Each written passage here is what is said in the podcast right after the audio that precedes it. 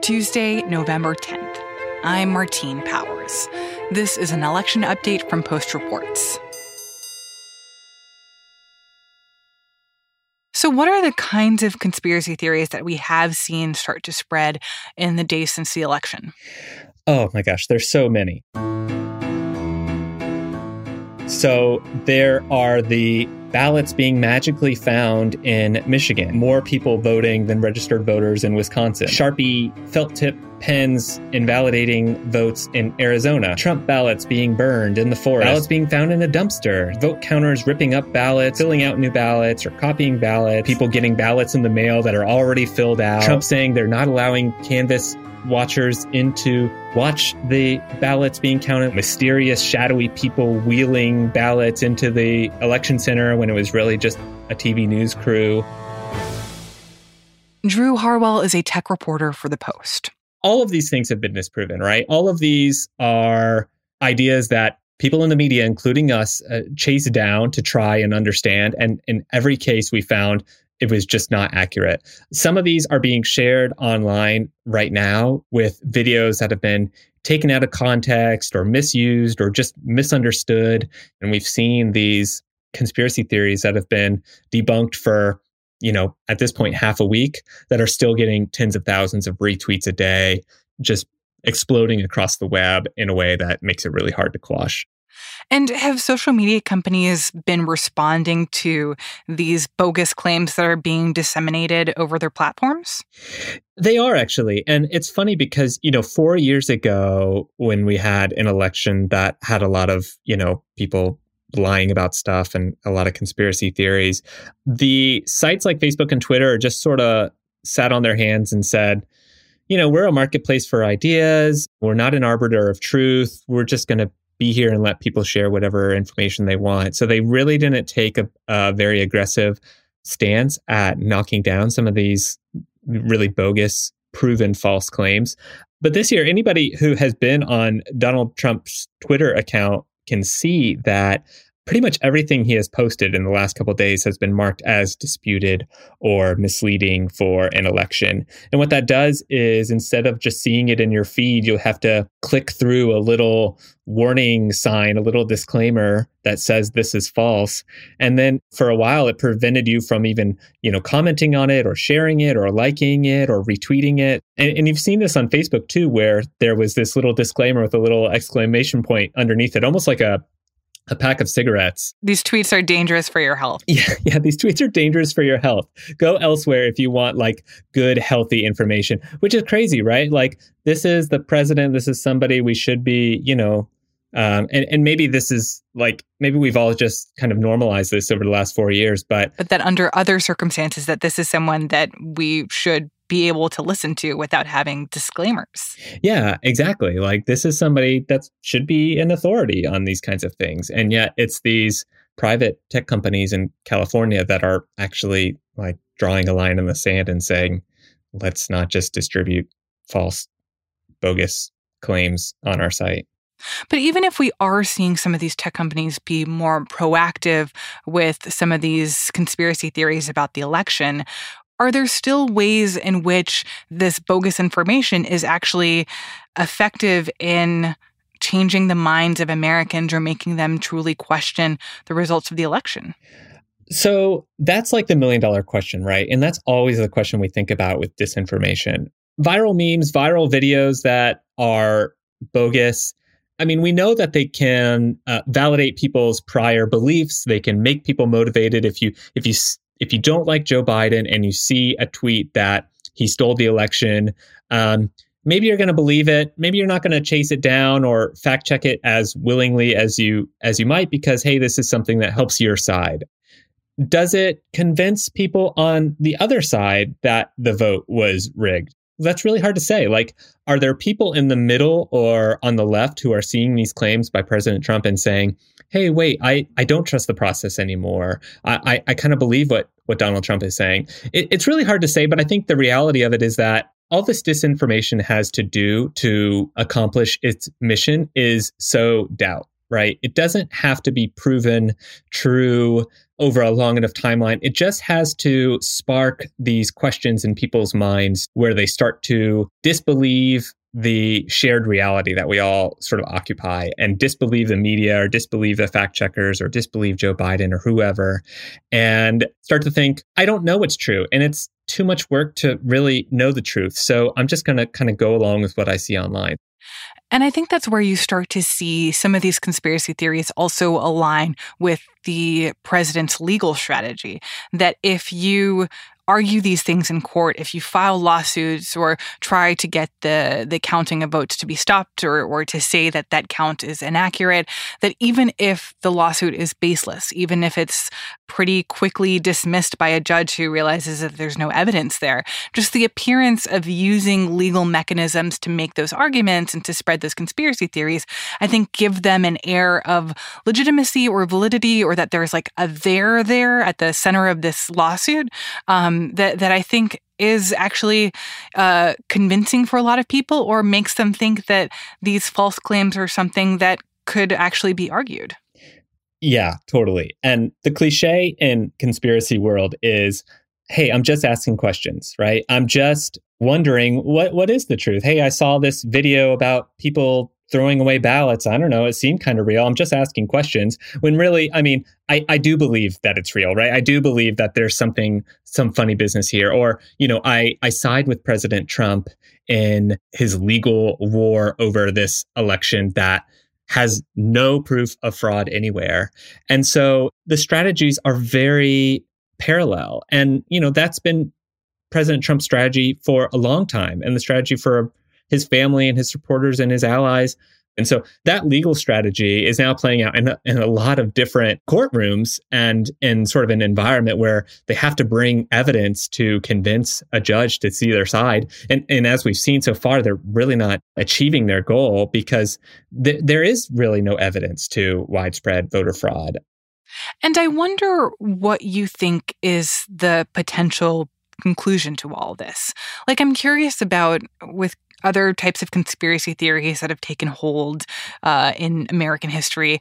Like, do we expect that this is something that is going to uh, kind of spread like wildfire, become more um, more of a problem for Biden in coming months? The fact that there will be Americans who believe that this election was stolen, or is this the kind of thing where maybe it'll just kind of flame out? That the president will complain about it.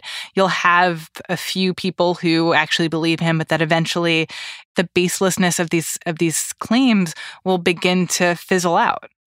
So I don't have a crystal ball, but I am a world class bubble burster. And I don't think there is much reason for optimism that these sorts of theories will be going away.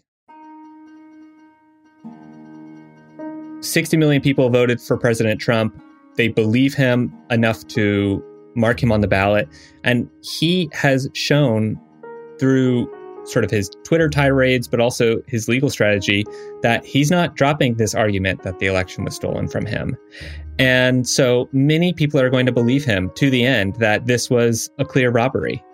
And, you know, the thing about political disinformation, viral videos like this, conspiracy theories, they're emotional more than they're logical, right? They're not really based in facts. They're based in intuition, a feeling. And if you trust Trump, if you're emotionally to the point where you believe he has your best intentions at heart and that you think he deserves a place in the White House, you're going to go along with his very angry argument that this election was rigged from the start. And so I don't think that argument is going away. And I don't think these conspiracy theories are going away because what they do for people is they allow them a clean, simple explanation to these really complicated problems. And so, as long as there are people like President Trump and his allies banging that gong online and, and using the tools of social media to get their message across, that message isn't going away. And it's as we've seen, it's, it's going to keep evolving and adapting and, and changing to explain away different things. But as a political weapon, it's not going anywhere. Drew Harwell is a tech reporter for The Post. The list of the president's allies supporting this false election narrative is growing. On Monday, Attorney General Bill Barr reversed long-standing DOJ policies. He gave prosecutors the green light to look into election irregularities. And he did that despite the fact that there is no evidence of any irregularities. That same day, the head of the Justice Department's Election Crimes Unit stepped down in protest.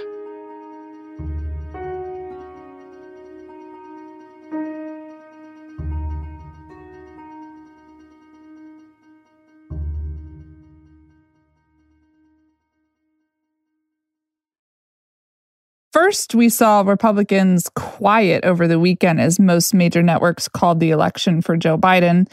And then President Trump really started ramping up his rhetoric and that this was stolen. And come Monday, when the Senate in particular came back in session, Senate Republicans to some degree and to others a lesser degree started repeating some of those claims, or at the very least, not criticizing the president and and they are giving him largely a break on making so far has been unproven and even baseless voter fraud claims about this election. Amber Phillips analyzes politics for the fix. She's been reporting on the fact that even though President Trump didn't win, Republicans in Congress found embracing him was still a winning campaign strategy. I think a question I have is how long Republican politicians and officials can keep this up. Republicans, when I talked to them the morning after election night, they were kind of shocked with how much President Trump had fulfilled their hopes that President Trump would help rise them up with voters. A good example of this is Lindsey Graham in South Carolina. He faced the toughest Senate race of his career.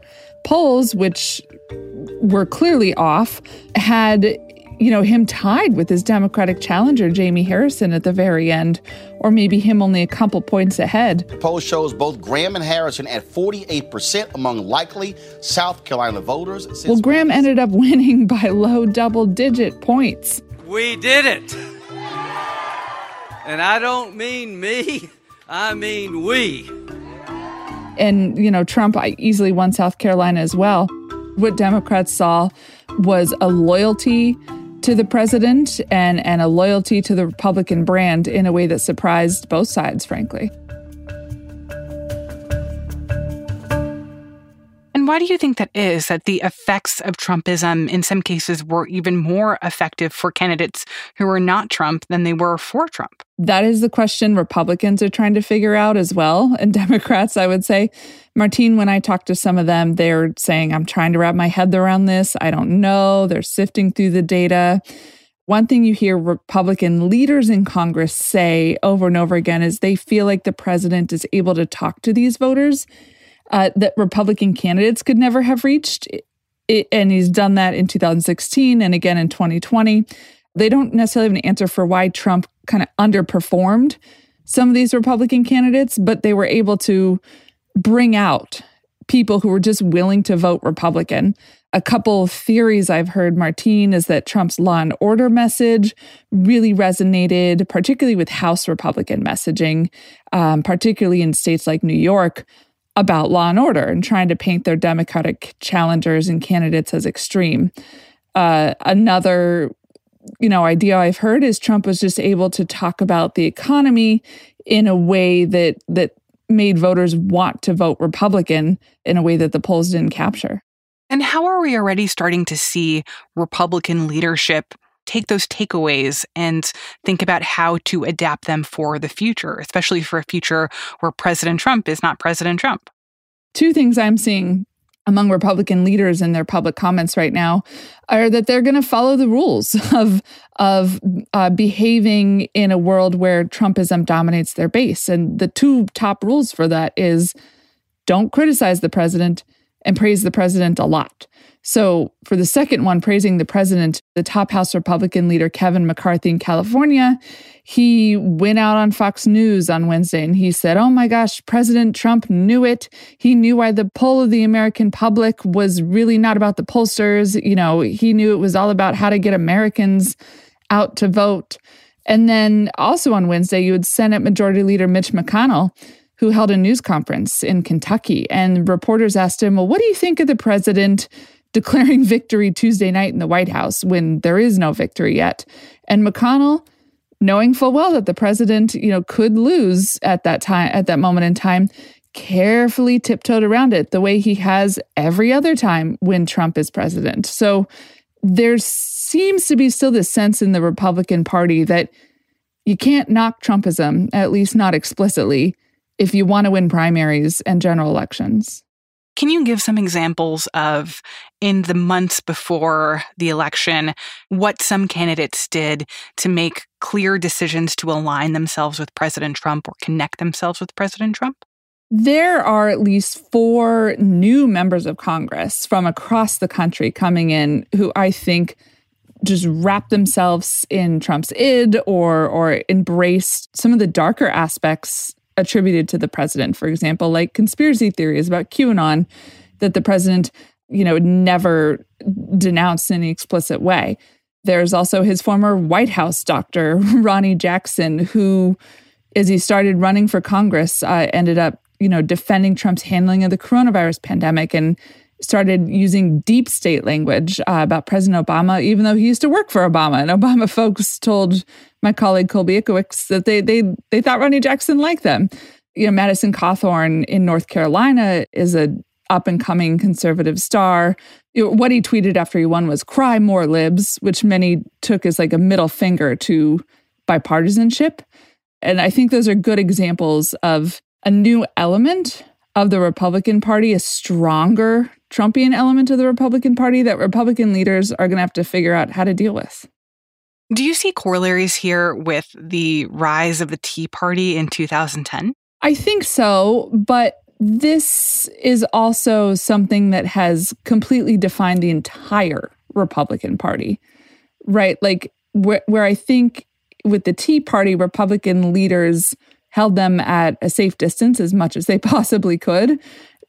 That's just not something that Republican leaders were able to do because that element of the party that they might want to to hold far at arm's length was the president of the United States uh, and was leading their party. And I think Republicans, even in private, if they want to criticize the president, and they certainly do, and they want to criticize people who try to follow in the footsteps of the president, they feel like President Trump helped them reach voters they never could have. I mean, to two presidential cycles in a row to have Michigan, Pennsylvania, Wisconsin super tight, um, and Trump to win them at least once is just remarkable for Republicans. And there's a lot they want to learn from that element of the party that I don't think they have yet.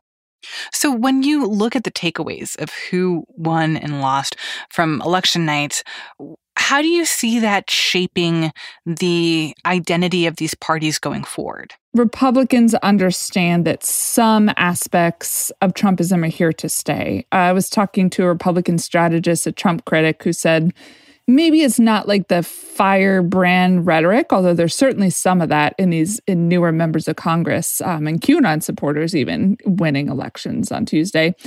But maybe it's more about the policies. Maybe Republicans don't embrace uh, trade nearly as much as they used to. Maybe suddenly they're the party of tariffs, which would be even without Trump in office uh, anymore. And that would be just a complete 180 from the traditional Republican orthodoxy. Then the question Democrats need to ask themselves is are they still the party that campaigns against this Trumpian sentiment, um, both on policy and rhetoric, and try to tie it uh, either overtly or implicitly to racism and sexism. You know, as one Republican put it to me, orange man bad kind of politics. Like maybe that didn't work for them this time. And, and even if the Republican Party still wants to retain some aspects of Trump, how hard do Democrats push against that, especially with the president out of office?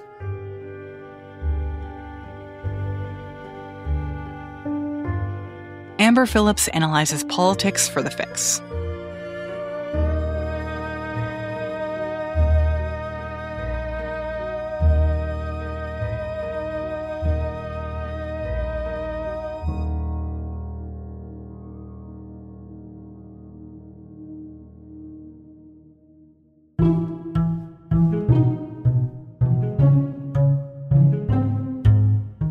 That's it for this segment of Post Reports.